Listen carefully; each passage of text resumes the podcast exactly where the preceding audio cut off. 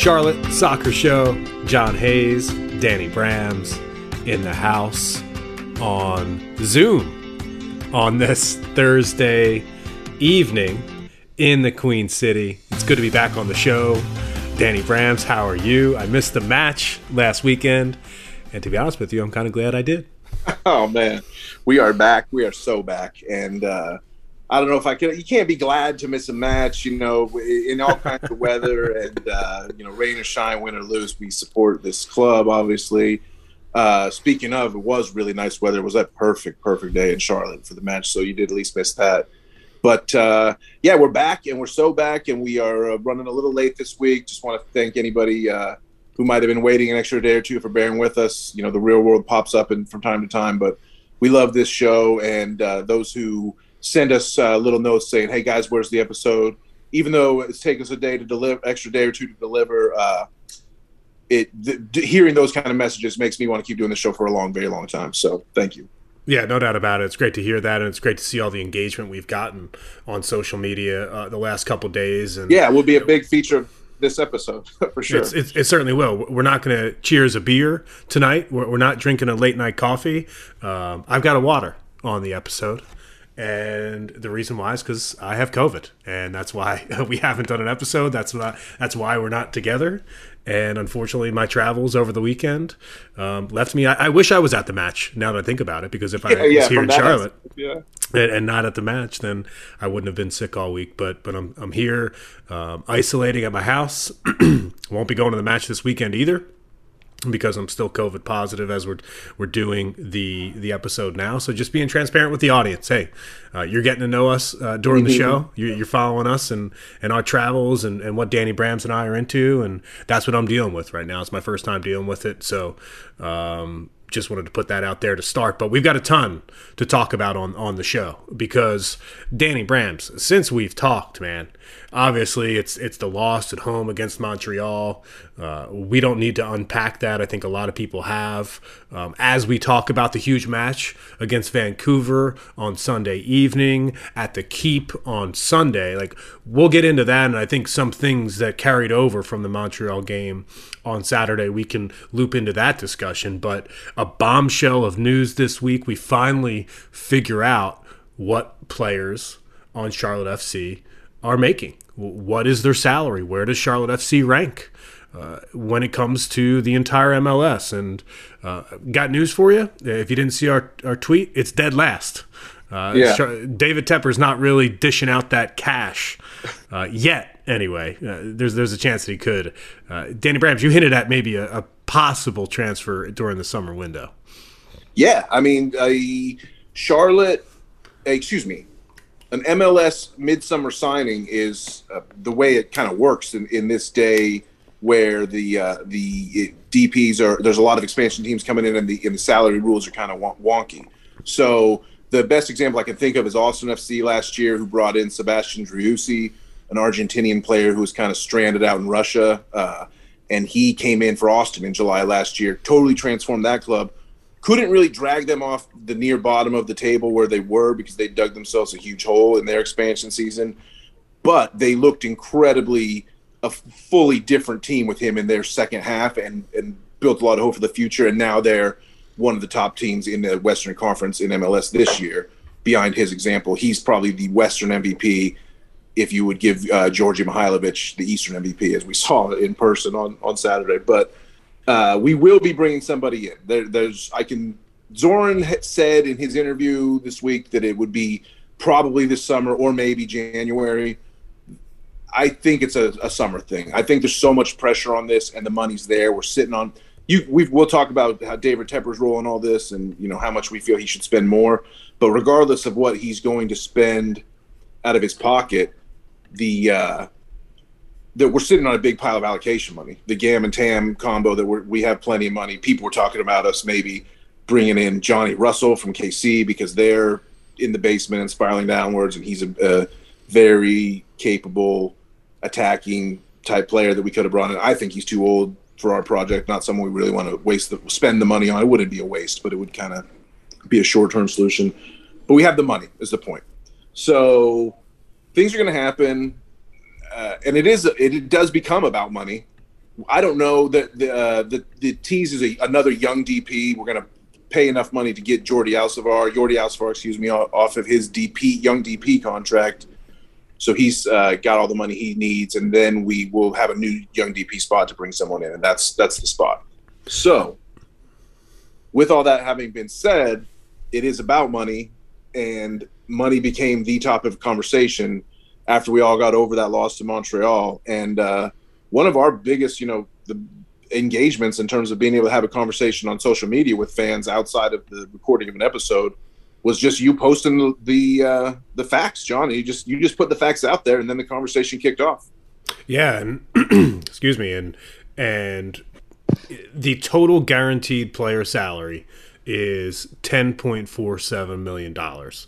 Uh, I mentioned it, it, ranks dead last in the league, and we're not, we're not going to sit here and and go over every single player's salary. You can just go on our Twitter feed at For the Crown Baby and you'll see the link there to the entire list. It's not just Charlotte FC, it's the entire MLS, so you can see where everybody stacks up. I think what we should do, Danny Brams, is just give our immediate takeaways. Remember, like th- this is information that we didn't have, that the fan base didn't have.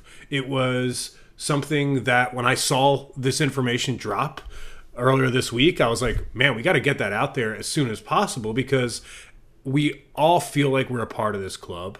And does it matter to me what Karol Swiderski makes, what Brandt Bronico makes? Like, ultimately, no. That's their lives.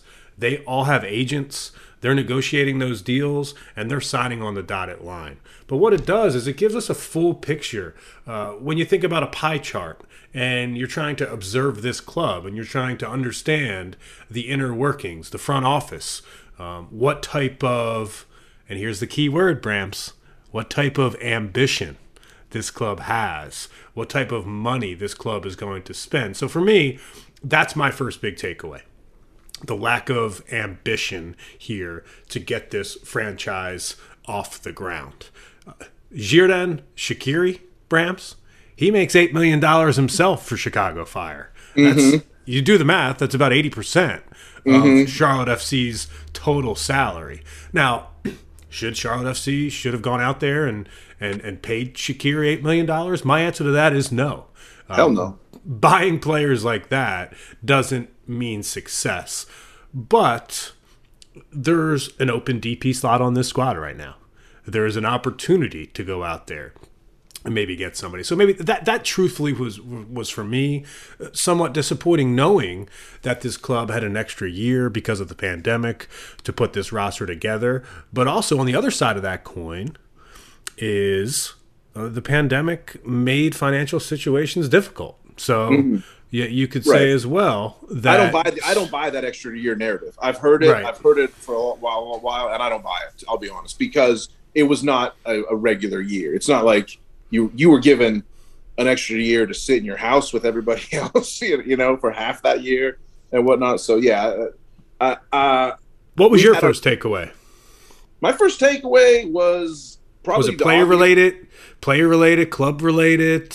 I mean, when, when when this information comes out, we we each gravitate to one thing. Everybody's different, well, listen, right? I mean, everybody's different, but everybody has some things in common. And I'll tell you this: you're told when you're growing up, you know, you don't talk about politics. You don't talk about religion. You don't talk about other people's money. It's it's it's told right. And then right. so, what does everybody go around and do in their daily lives? They talk about politics, they talk about religion, and they talk about other people's money. So this is like a a gold mine fiesta for, especially in the social media age. You know, to just sit there and put this list of players across the league in our team and list out here's who's making what, and you do the math on where the salary uh, put the salary with the minutes and the ro- rotations and who's getting in and who's providing goals and production things like that. It's funny. So I, I can't help but be it that type of person. What can i say? You know uh, convict me if you will. But i look at the obvious reaction which a lot of other people jump to and i hate to be cliche but Yordy Reyna Yordy Reyna is making the most money and he's not really contributing. He's getting some minutes. He, he he's not making the most. He's not making the most money. I'm sorry, sorry. He's the most non DP money. Excuse me. Let's say, yeah. Obviously, Karol's making the most at, at uh, 2.2, and I I don't really get into the the raw numbers. I don't really care what the, the exact raw numbers are, but I do care about hierarchy and I do care about status and I do care about you know what what the numbers might mean. I, the numbers are somewhat insignificant to me because I they're all you know it's a little bit different in in other sports. It doesn't quite fit with MLS. There's only one person making over a million on this list, and he's only making two. But a lot of these salaries are kind of like outside of my realm of really reality of what I'm dealing with in my daily life. So I, I just kind of put the numbers off to the side. The hierarchy does mean a lot, and you see some things that kind of make your eyebrows raise a little bit. Some of the guys who are not making that much, some of the guys who are the lower on the list start to pop out at you who are we're maybe you can say they're not contributing much because we're a losing team right now, but these are our contributors. You know, I'm talking about Bender, Bronny Bro, Jaylin Lindsey. To you know, he's he's doing all right, I guess. I, I don't know. that new contract that Jaylin Lindsey signed early in the season definitely got him more cash. By the way, there's no so. way. I, I don't think that he started off the season with that number, but he's playing out I, of his mind. But he, he he's play, he's playing well, and he's the right back. And I think the reason why they gave him a new contract is because he was criminally underpaid when they saw him. I I, I don't know that for sure, but I doubt uh, he he might have been making somewhere close to the league minimum. Which, by the way, the league minimum is sixty five thousand dollars five hundred. Um, I mean, look at look at Anton Walkes. You know, he he's very high up on this list, and he has uh, done almost nothing for us. Is that his fault that he makes more money than his production? Not really. I'm not going to judge him for that. I'm not going to be like, oh, this guy's dragging us down. In the yeah, end, and, uh, uh, Brams, this is and this is what I want to avoid, and I think this is what you want to avoid too. I'm not here to compare and contrast different players who makes no what. That's you know what that's for. That's for the players in the locker room to decide who pays 100%. the bill on the road trip um, for the next match. You know, they all know now, and they can hold it against each other, and they can decide who gets and foots the bill when it's time for the team dinner, for the strikers to go out, for the wings to go out, for the for the defense to go out. Um, they all know, but specifically player wise, I do just want to bring up like who who I think is a bargain and who I think is playing well beyond what he earns, not just on the field but off the field, and it's our man. It's the guy. It's it's the bro. It's the brawny bro. Like here's somebody who is his is is really doing for himself a service because I think ultimately if he continues down this path that number for him is is going to jump. So at the end of the day when I think about what Bronny Bro has done for this squad when I think about Miguel and MAR's trust in in Bronny Bro I, I just I, seeing this information made me admire him even more. Oh 100% and it makes me think when you some people might look at this list of salaries and say that's the level of the club's commitment to each of these players. You could see it in those terms. I'm not necessarily saying that I do, but when you look at Bronny Bro being willing to come here, sign with this club a full year and what ended up being two years before we even set foot on the pitch as a club, and to sign for a salary of you know not that much, you know only double the league minimum. That's more invest a shot sign of what he committed to Charlotte FC it's not about what the club's committed to him. He's commi- he committed to this club from the very beginning. So that just makes us love him more. Like you said, he's the brawny bro. He's invested in this project in this town. He wa- he wants to make soccer big in the city. He's always at the events, from the kit reveal to the field openings and things like that. Uh, he's he's got his own brand going. He's he's making things happen for uh, himself by going all in and it really doesn't matter what your salary is at that point because you're going to be a success. Let's just put it that way. One thing I wanted to do, Brams, was just share some of the feedback we got on Twitter at For the Crown Baby. Make sure you follow. Yeah, the, the replies there. were great. Sorry, yeah, sorry to cut you off there. Yeah, say, no, you're, you're name again. My bad. You, are good. At For the Crown Baby on Twitter. Make sure you follow us there. Uh, make sure you subscribe to this podcast. Hit that plus in the top right hand corner on Apple Podcasts to to get the show automatically downloaded to your device. That really helps us.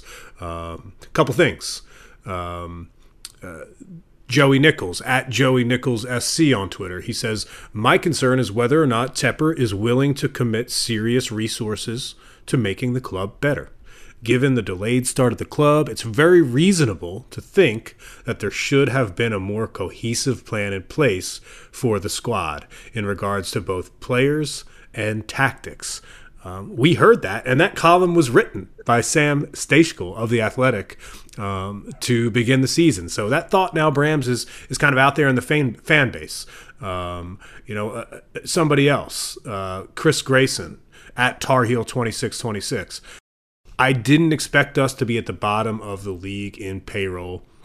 This is a bit concerning to say the least. So my, my question to you is like legitimately, is it concerning to you?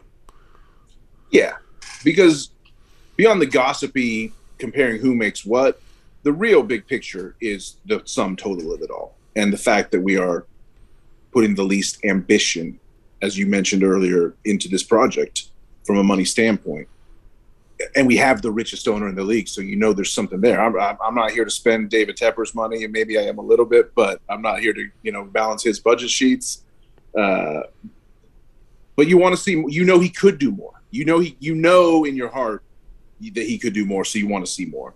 There's no reason we should be at the bottom. I don't say we have to be at the top. There's no reason we should be at the bottom. Come on.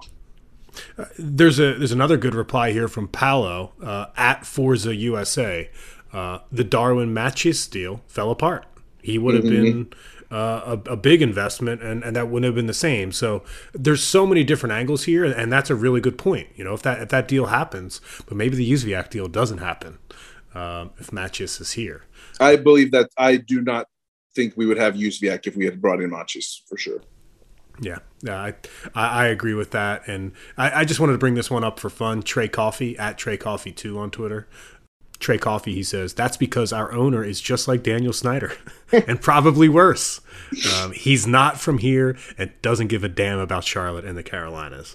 So I listen, Brams. This is the first time, and I wanted to have this conversation off the bat with you on the show today because this is the first time we're kind of seeing negativity from the fan base, and I think this news about being last in the league in salary paired with the 2 0 loss at home on Saturday against Montreal, the last five to seven days in Charlotte FC land has been negative. And this is the first stretch of negativity that we've seen.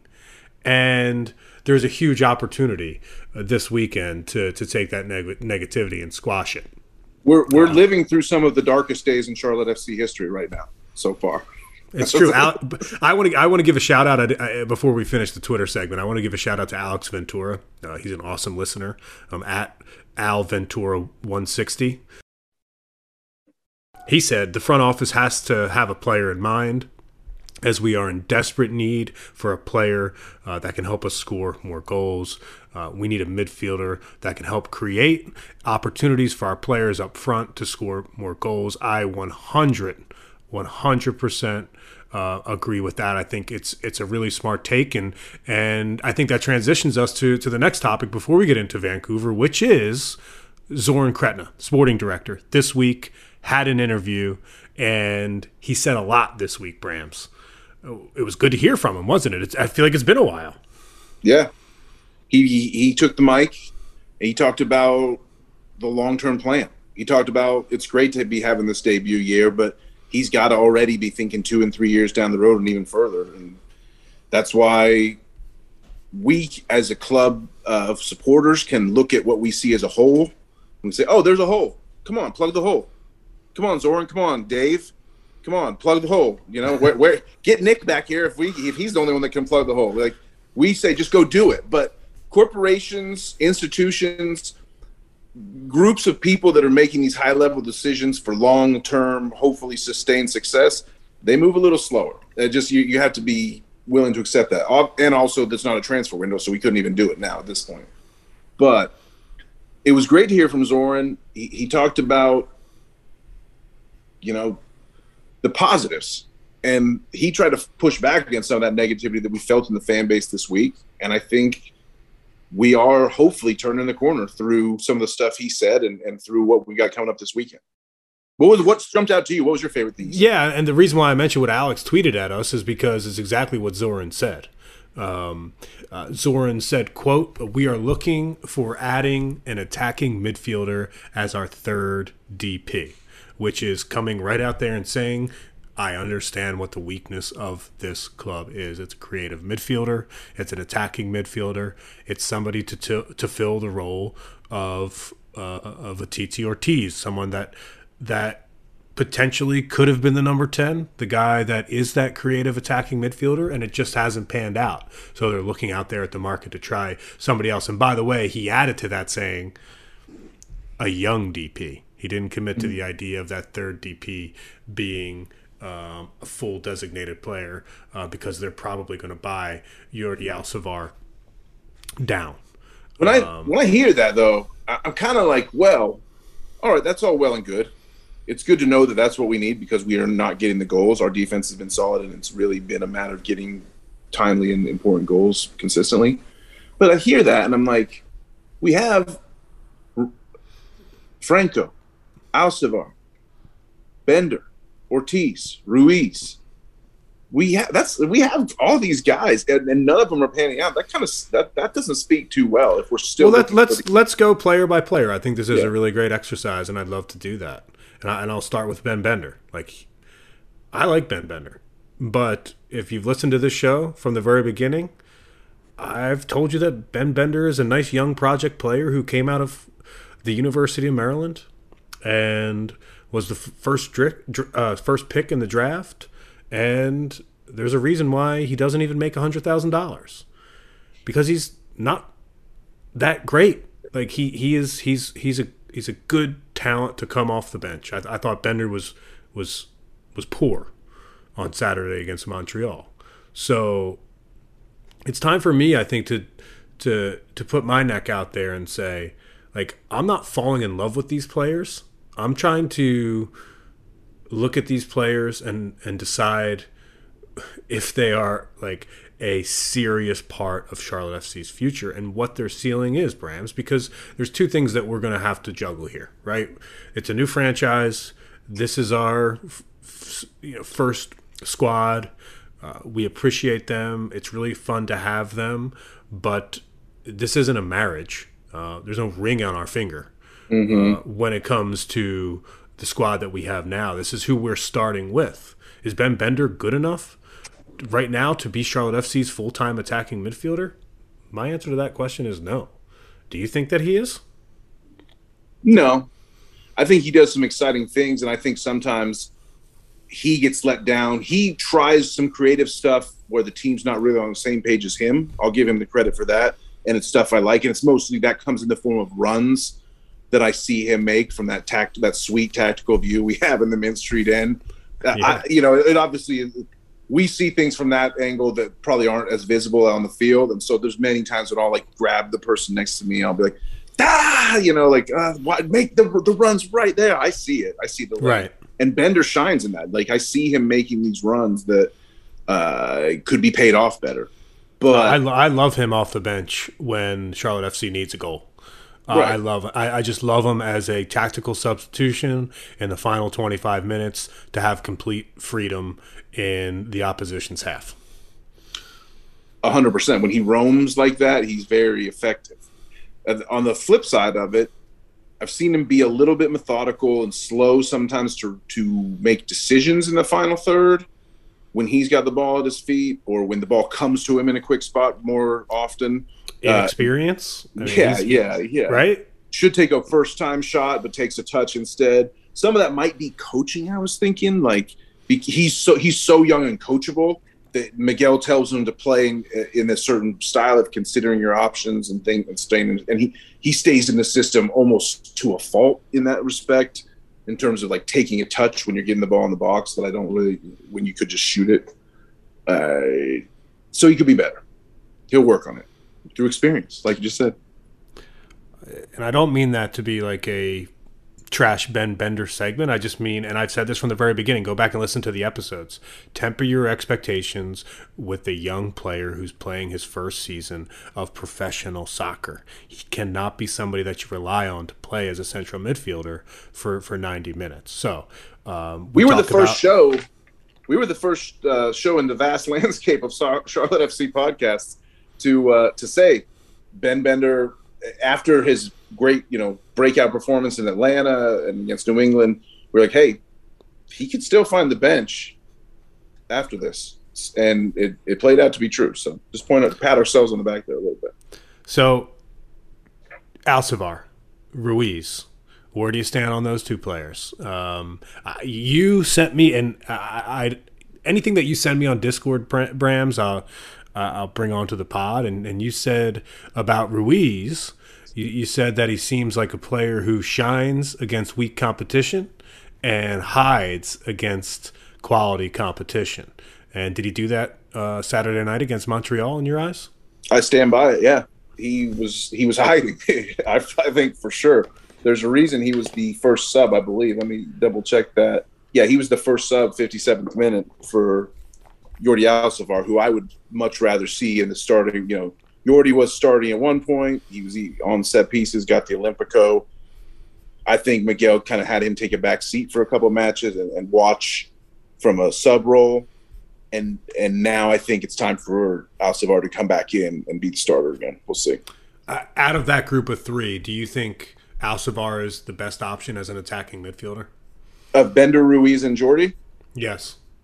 I think yeah, Jordi Alcivar is the best of those three for sure. He should he should be someone we are getting minutes because of his quality minutes and for his the, his best future development. I think his ultimate potential is even higher than Bender's. I agree. I, I totally agree. And when we talk about players' ceilings, um, you know, I think he's somebody that there's a reason why he was the one that came on the pitch uh, when Charlotte FC was down 1 0. They needed some action, they needed and some c- creative minds, and he's that. Shout out to the hair. He was rocking the black and white cookie hair. It was insane. I've, I've never seen someone in recent times do that completely all dark one side, all light on the other side, and, and just make it work. I was I was blown away by that. I'm into it. I'm a huge fan of, of soccer players. I'm I'm a fan of anybody expressing themselves mm-hmm. um, when it comes to how they wear their hair, what type of fashion they mm-hmm. they choose to to wear to the game or after the game. And I think Alcivar, what that shows is, is confidence. He's a confidence guy, and confidence in soccer can can take you can take you a, a very very long way. But who am I and forgetting in the midfield? It almost worked as a uh, just to keep going on the hair. Keep keep going on the hair for a moment. In practice, it almost worked as a camouflage on the pitch because he would turn one way, and you're looking at a blonde guy if you're a defender, and then he you know might do a spin and turn the other way, and all of a sudden it's brown hair, and you kind of loot. You're like, what? You know, like. So it, I'm not saying that that's the reason he did it. I'm sure he's just you know being himself as a young kid wants to look cool, what he thinks is cool but there even turned out to be a little bit of a small practical benefit. I felt as, as I was watching that second half. Uh, the other Franco, Franco. Yeah, I didn't. I didn't. You know, the Blue Hornet and, was back, and oh, he was back in a big way. He a huge way. He's he's all over the pitch, and I don't consider him an attacking midfielder. I consider him just like a box to box midfielder who can do it on both ends of the field. Who I, I am not going to sub Alan Franco into the match at 65 minutes to help create a goal. I am going to start him to go 90 minutes and help the squad in every facet of the game. That's yeah, a different I don't think he's set. an impact sub. I do not think Franco is an impact sub. Right. So his ceiling is high too. I, I don't know if these are advanced stats. But a lot of people say Franco does nothing and he never has any impact. He's creating one big chance created, which is like a very high XG chance per game, a full one. You know, he's having key passes, at least one per game. His passing percentages could be a little higher. I'm not saying he's a perfect player, but well, this is MLS. I don't expect him to be a perfect player. He, he makes such an he makes such an impact that he's not getting credit for from a lot of people. Yep. And you just got to watch. He's always he's moving the ball on.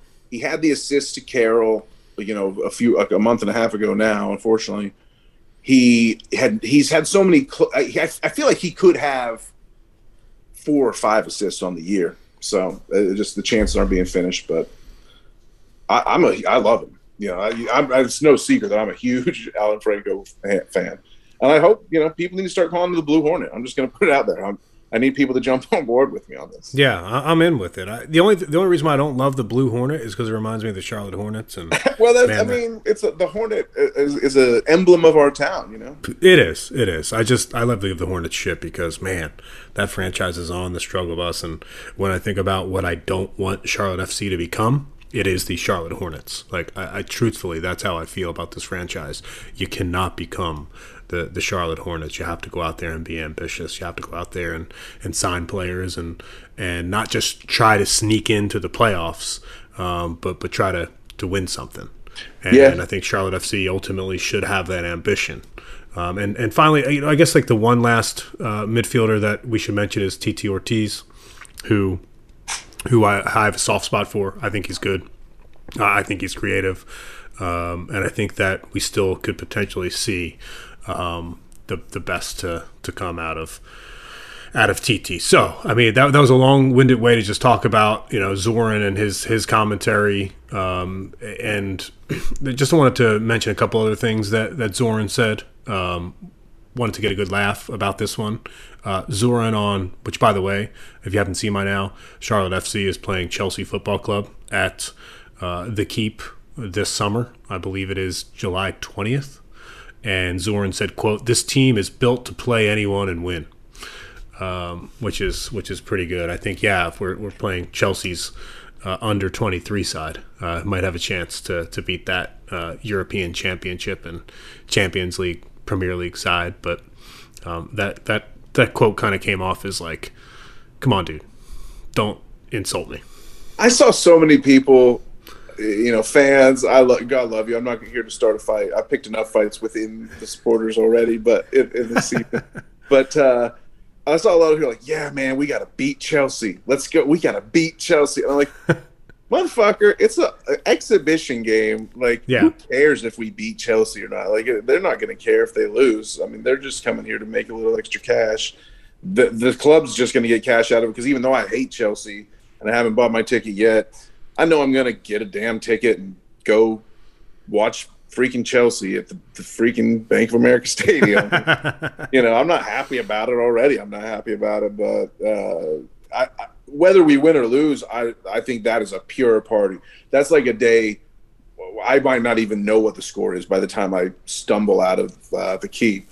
so that's the game we'll where see. you show up. You you show up toasted to that one. Yeah, yeah, exactly. So uh, and then the last quote I'll, I'll, share from Zoran, which I very much enjoyed, was, um, I, "This is like one of those like, it's not philosophical, but it's just like it reminds me of some of that Mauricio Pochettino would say, is quote, the table never lies. I believe it's fair."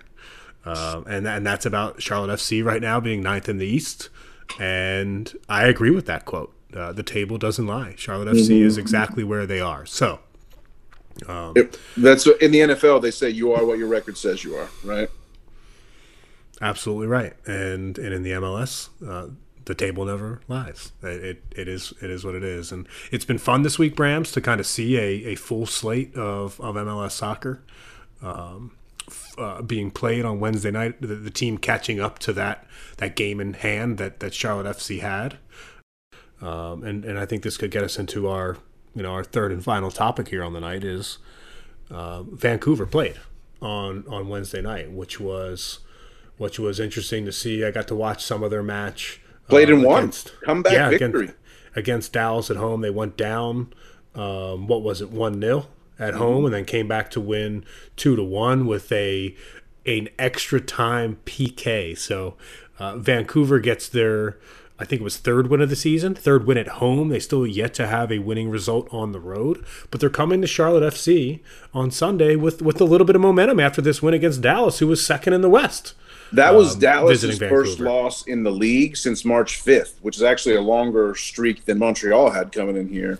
And Vancouver found it, you know, they had to go up to Vancouver, uh, but you would have expected them to win it. And Vancouver took care of business. The th- thing is, I was I'm still hyped to play Vancouver though. I'm still they're they're so beatable. They're just not an elite club, and I, I, feel like this is almost like the Cincinnati situation where I said if we don't beat this club, we're a, we're a bad, officially a bad club. I would feel the same about Vancouver, even though they're on a nice little bit of form. I mean, they have three wins and a draw in their last four, but they were on a three game losing streak before that. They they tend to be a team that kind of like goes up and down, and and we need to start sending them back down basically uh, from this point. They're not very deep. They've got some injury issues, and it's time to go get three points. I, I think the fact that they had to play midweek just a few days ago before this match and then fly all the way down here, it, it bodes very well for us it's a crazy, crazy travel. Um, and when you think about something that Christian Fuchs has said recently about his experience so far in the MLS, and his experience has been um, just, hey, you got to travel a while to, to go play a game compared to Europe when, you know, you're probably not traveling more than two hours, two and a half hours, three hours max. And, you know, Vancouver is going to have to basically fly five hours. Um, maybe even more than that, uh, to Charlotte um, after playing on Wednesday night. I'd imagine that uh, the flight is probably scheduled for today. You know, I, I, wouldn't be surprised if they were en route right now to get acclimated. Two nights here in Charlotte. Worst worst case, you know, since they're they're going to lose a lot of time flying this way uh, after a long flight. So so when you add the the three hours of time change. It's probably going to take uh, Vancouver about eight hours um, to get here. So if they leave uh, first thing tomorrow morning, West Coast time, you know they get in here in the in the in the evening and and they have the full weekend in Charlotte. I think that makes sense, right? Travel day Friday, get into town, um, stay training. over, training on Saturday, game on Sunday. If if yeah. I was running Vancouver, that's how I'd do it. Um, but Charlotte FC, what they get to do and what they have been doing since Saturday is kick back, um, take care of themselves, get into training, prepare for this squad. So to to say that Charlotte has an advantage in this match is the understatement of the season. Like this is we talked about. Remember when New England came into to the keep and uh, they just played that uh, CONCACAF Champions League match in Mexico, and we said, hey, this is a huge opportunity for Charlotte. And what ended up happening there? Uh, Charlotte looked like the better squad. We busted them up. Exactly right. So uh, heading into to this match against Vancouver on Sunday, um, is it a must-win match? Because it kind of almost feels like one. It's not a must-win for the table, but for the squad and for the fan base, it's damn close. Hundred percent must win. Not even not even close to me. Not even close at all. We uh, we got to start moving up the table. We got to get to a winning record. We got to be. We can't. Yeah. We can't. We can't be four and eight. We cannot be four and eight. We just can't. We can't be four seven and two. So let's get a win. Results are best, It's a best eleven. It's a best eleven game right? Yeah, for sure, hundred. Even even with the U.S. 100%. Open Cup next weekend on the road against Red Bull in some high school stadium in New Jersey. Unreal. That that will be the topic of a future episode for sure. Even I though think, that's on the horizon. I think you know. the the Red Bulls, I think, will probably be play a little bit of a weakened side in that match too. I don't think they're going to be coming at us full strength, so we can afford to I think we go best eleven at home to start versus Whitecaps. Hopefully, get a lead and get and get the chance to make some strategic subs rather than subbing to try to go chase goals. We can make subs to get a few key guys some rest and a few other guys some stretch of their legs to to start to prepare in the second half on Sunday to prepare for the match against Red Bulls in the Cup. We want to win the Cup. I think we should be focusing on the Cup uh, as much as possible because we're an expansion side, and it, just adds to the fun of, of the story that we're telling. I think we can, at that point, though, not that we would ever give away a game, but if you're talking about the uh, a scheduled loss, to borrow a term from the NBA, not that we want to wind up like the Hornets, like you said, but it doesn't look great for us then after two games and a midweek game to then go up and play at Seattle, who are deceptively near the bottom of the Western standings, but are starting to get into their form. Seattle has a very particular habit of starting the season slow and then finishing in first place all the time. It happens over and over again. So uh, that's going to be a tough game and a, a, game where we can probably then trot out a rotated side and just say, all, all right, Seattle, here's here's you know the best we can do after a, a tough stretch of fixtures and see what happens. Because then we come right back and play the Red Bulls at home again, and there's a good chance that the starting lineups for the cup match and the league match look very different for those two Charlotte FC versus New York Red Bulls matches. But that is kind of the next little stretch that we've got going. I, I think I'm not conceding the game to Sounders, but I think that's the game where we really do go try to grind, grind out a nil nil 100. percent I agree, and I think Sunday's match is a game where um, you don't look ahead. Like we we can look ahead on this podcast, and, and we can talk about the the run of games that that's coming. Um, but the first game in this run of games, being that uh, game is the most important, I don't give a fuck about who's healthy in the U.S. Open Cup, who's ready to play in Seattle. Uh, that just doesn't matter to me. The only thing that matters to me is that the best 11 takes the field on Sunday night, and this team gets three points against one of the worst teams in the Western Conference that's traveling hours um, to play here in Charlotte. So there's one key to that for me, Brams, and it's the involvement of Christian Fuchs. Um, I, I think against Montreal, we saw that this team, this defense specifically, is just not the same without him. And I saw this in Greenville. You know, Brams and I uh, during the U.S. Open Cup match against Triumph, uh, we were sitting right behind the bench, and one of my takeaways from that match was that there was nobody on the pitch, nobody on the pitch that was a vocal leader. And as soon as Fuchs got subbed on into that match, things changed. He was barking at everybody. He knew where everyone was supposed to be, and he set everybody up. You know, Kristijan Kahlina does a, a decent job of that, but you just reminded me. You just reminded me. Finish your point, but I got something to say right after that. Yeah, no, it, it's it, Kristijan Kahlina does a decent job of that, but it's not the same from from the keeper. Uh, Fuchs Fuchs does a better job of it. We came up with the great nickname for uh, our, our knew for the guy who filled in as in the captain's armband for Fuxi when he was out, and that's our boy Corujo. He's got the you know we're all about trying to figure out organic, cool nicknames that fit for all our guys, right? That aren't based on like you know their first initial and the the first syllable of their last name. So we in stands in the Mint Street End on Saturday, we started calling Corujo the deputy. Oh, you know, because like Fuchs is team dad and he's the captain, and then Corujo's the deputy, and he was deputizing real nice. He was a little bit of that vocal leader that you were looking for in my in my mind. From what I from my vantage point, he was running around like his hair was on fire, going around. Uh, he was yelling at guys. I thought it was his finest game in blue, you know, to be honest. And he's had a few good ones. I'm thinking about when you talk about Corujo being the deputy.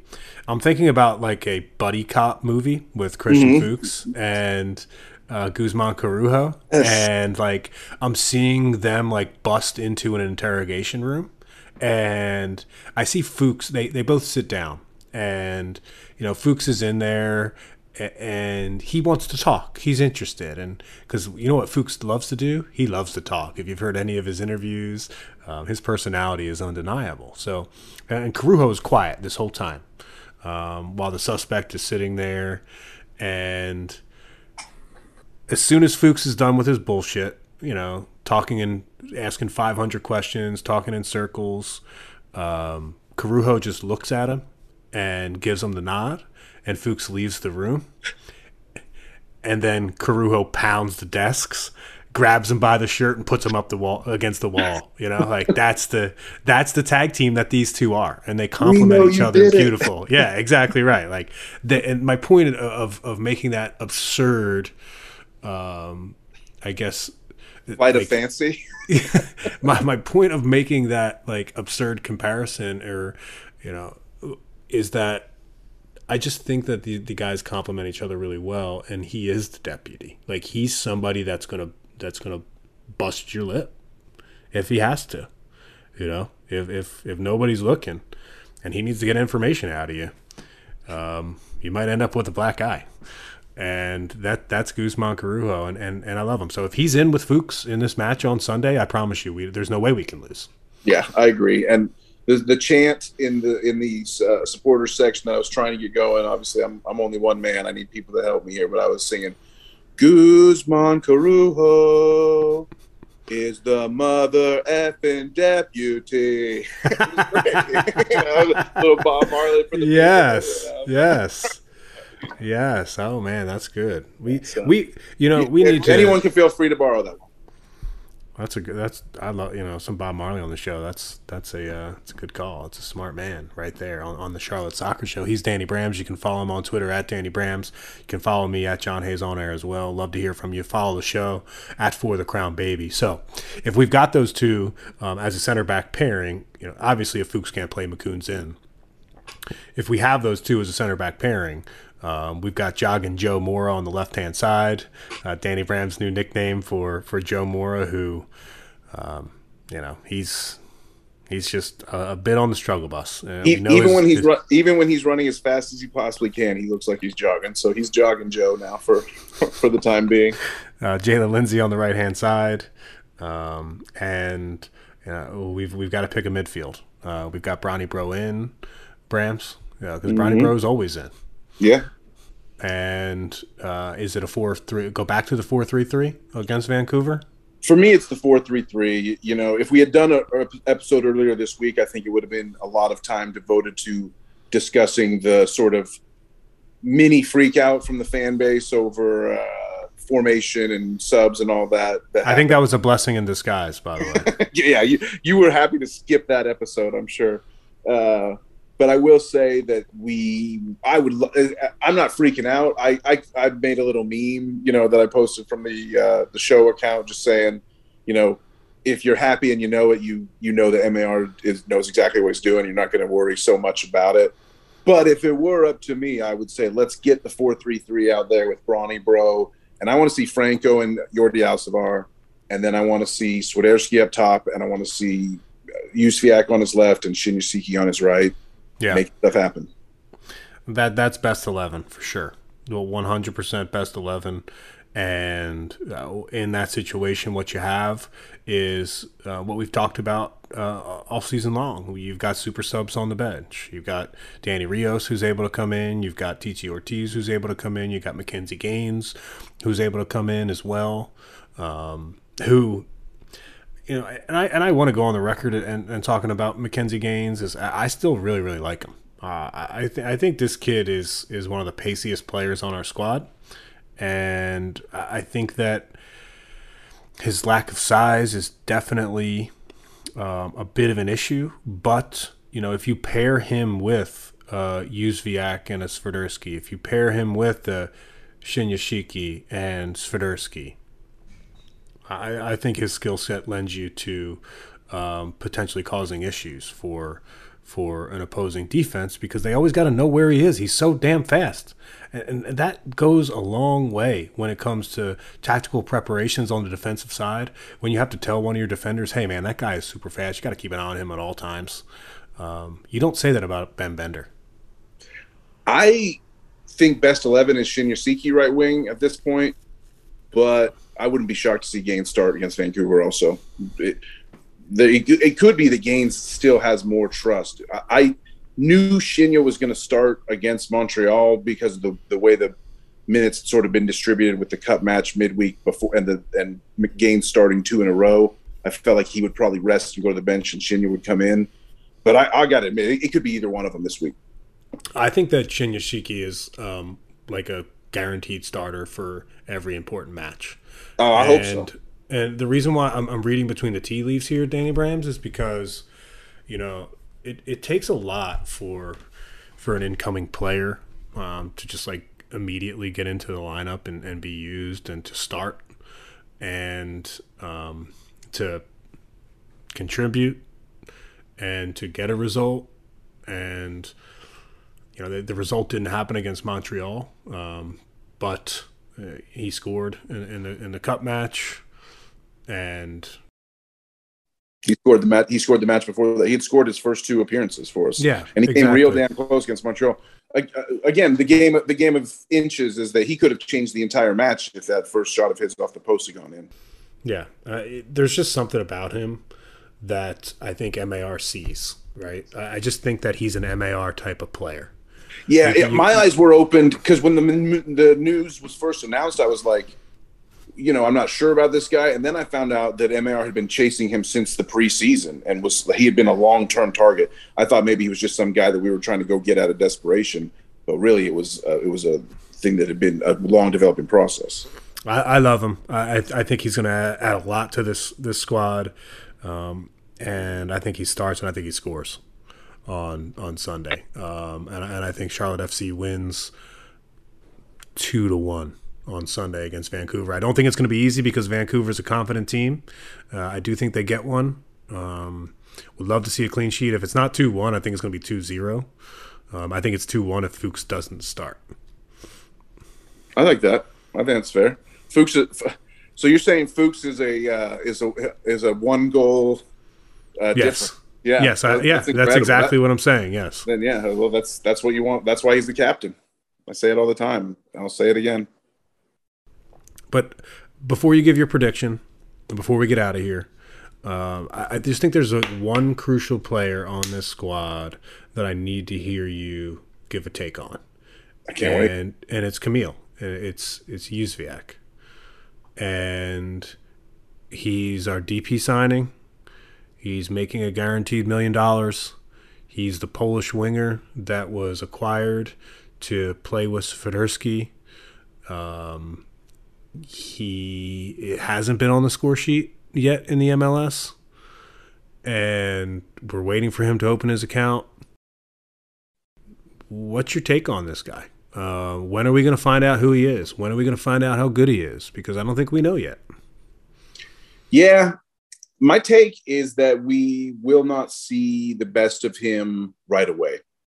And a lot of that has to do with the fact of why we almost didn't get him in the first place, which was that he did take an injury towards the towards the middle end of his season over there in the English Championship, and that almost caused us not to get him. He ended up the injury was not as bad as they thought. He recovered okay, but it's still an injury, and I, am not sure that he's hundred percent right with everything he's doing.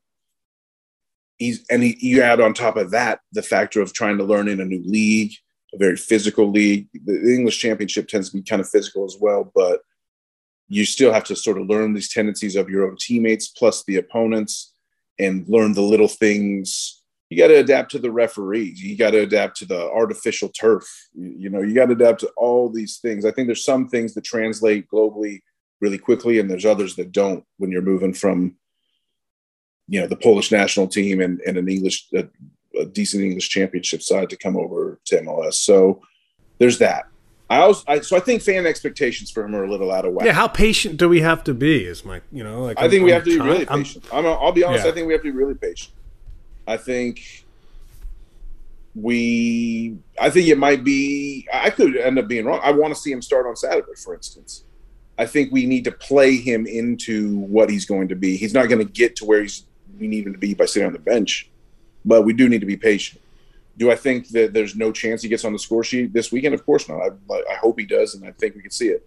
But uh, in terms of him being like an impact DP type player, someone that's like recognized by one thing I've noticed just that kind of plays into this, you know, when you when I see how national media comment on our team, it's always funny because it's like they don't really seem to know like who's really good and stuff like that. You know, they just know that Karol makes a lot of money and and our guys need to sort of develop identities outside just being, you know, role players on an expansion team or designated players on an expansion team. And Kamil's that needs to happen for him too. And so for for him to really live up to that potential, we need to be very patient. I, I don't think it'll happen before the midway point of this season to the point where he's banging in con- goal of the week type stuff and, and getting like shout outs from from people outside of our fan base that you know, which is where we want him to get to, I think. He still hasn't done a full 90. Right. Yeah. He's only averaging 30 minutes a game in, in the one, and he only started one of the three appearances. I know you love the full 90. You have, you got to go the full 90 to get the John Hayes seal of approval. I know that. Well, yeah. yeah. yeah. that, that's how you become a great player. Yeah. Um, that's how you become a player that you can count on. That's the, that's how you become a brawny bro.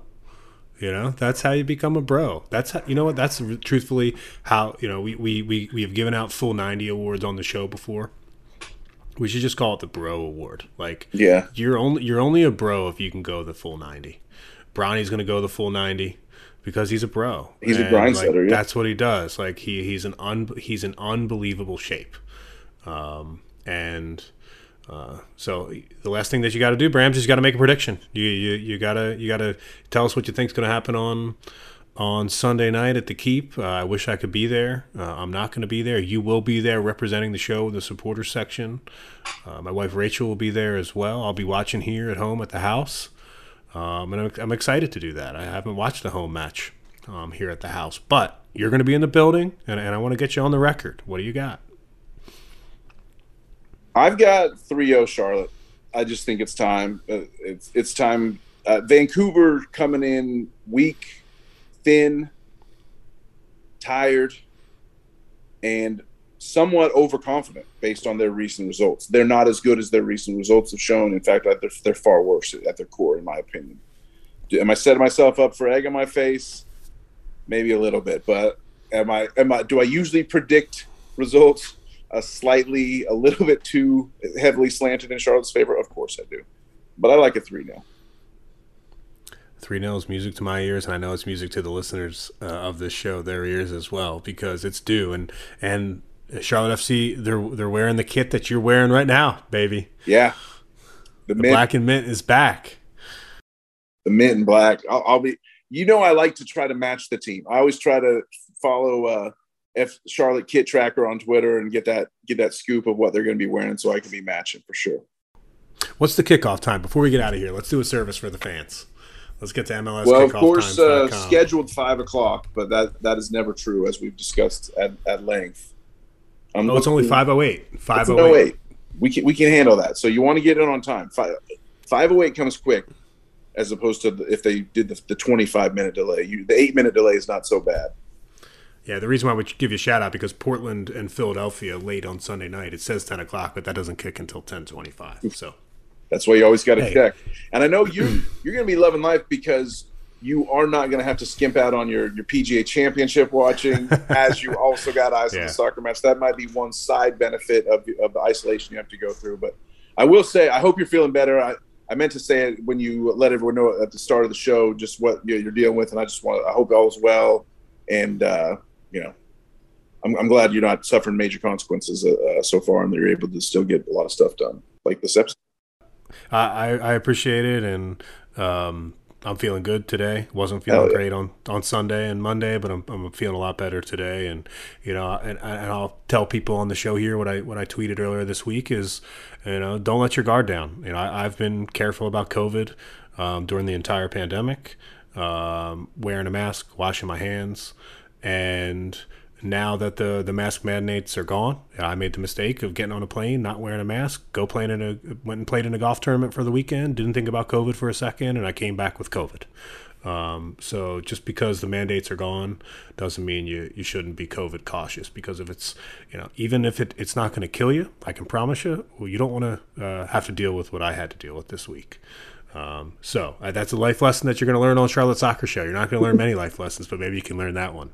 Uh, and hopefully next time when we're doing this show next week, I'm going to have a nice ice cold beer because I haven't had a beer in a while, and I am jonesing for one, baby. we got to get back to our roots for sure. I can even I can throw in the even well before the COVID era, some of the worst illnesses and you know sicknesses and flus and colds I ever had in my life were after flying on planes. Those things are damn petri dishes. So uh, you know, Yes. I'm just glad that you're okay for sure. But we will be toasting and roasting again very soon.